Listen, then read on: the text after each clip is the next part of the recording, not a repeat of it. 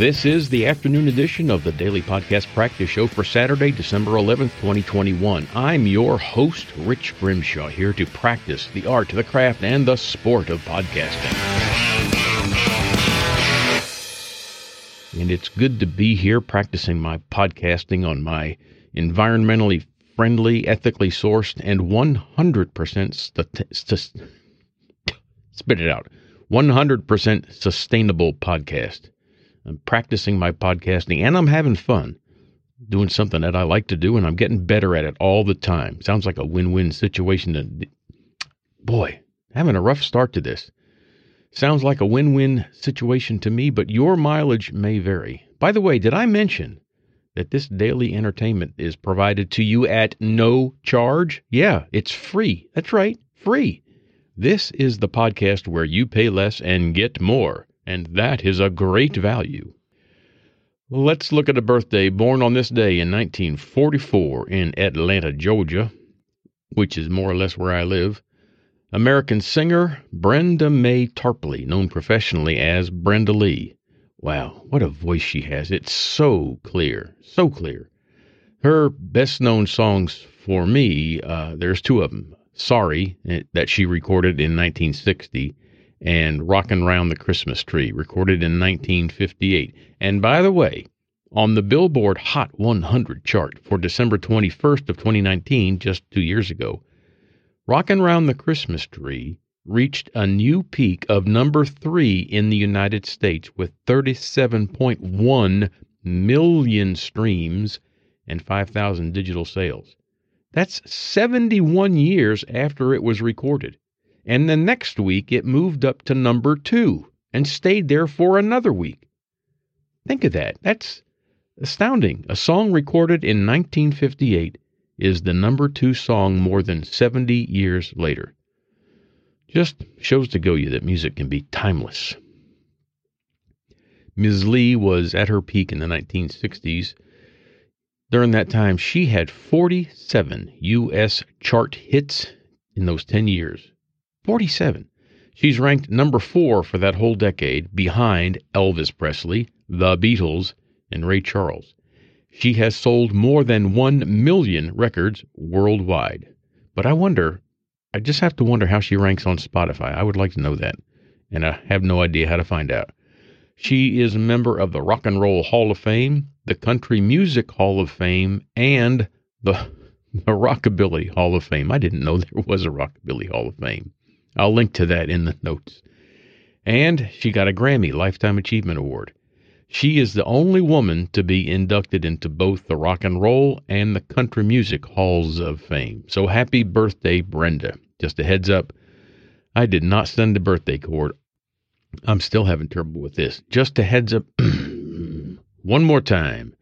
Just a heads up, Brenda. I did not send a birthday card or post anything on your Facebook page but my birthday wishes are sincere just the same. We're going to take a question from the list of 350 so so questions to ask. We're going to throw a dart at that list and see what we get. Here we go.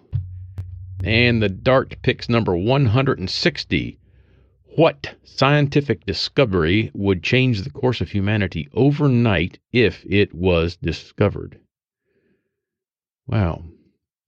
So every discovery that we make changes the course of humanity some way, right? But this change has to be sudden, has to change overnight. And I'm going to take that literally, not figuratively. I mean, if you take a look at the the world over time, maybe 100 years is what we're talking about, but maybe they mean it quite literally overnight within 24 hours. That's the way I'm going to approach this. So, it's got to be very sudden, and it's a discovery. It's not an event. So, for example, discovering that a huge space rock is hurtling toward planet Earth and it's going to hit us, that's not the kind of discovery we're talking about. I think we need to, uh, we're talking about finding basic scientific uh, stuff like what matter is made of or what dark energy is. So, so those are the kinds of things we're looking for. So, well, I mean, discovering how to get along without killing each other that would be nice. Would that be scientific? Could be. Maybe it's uh, a matter of changing our genes. I don't change genes, Ch- changing our genes. Wow, we got some bloopers in this one. Or may- maybe let's say we discovered that string theory really is a thing, and we really are living in many dimensions and many different space time warps, and we discover how to move between those.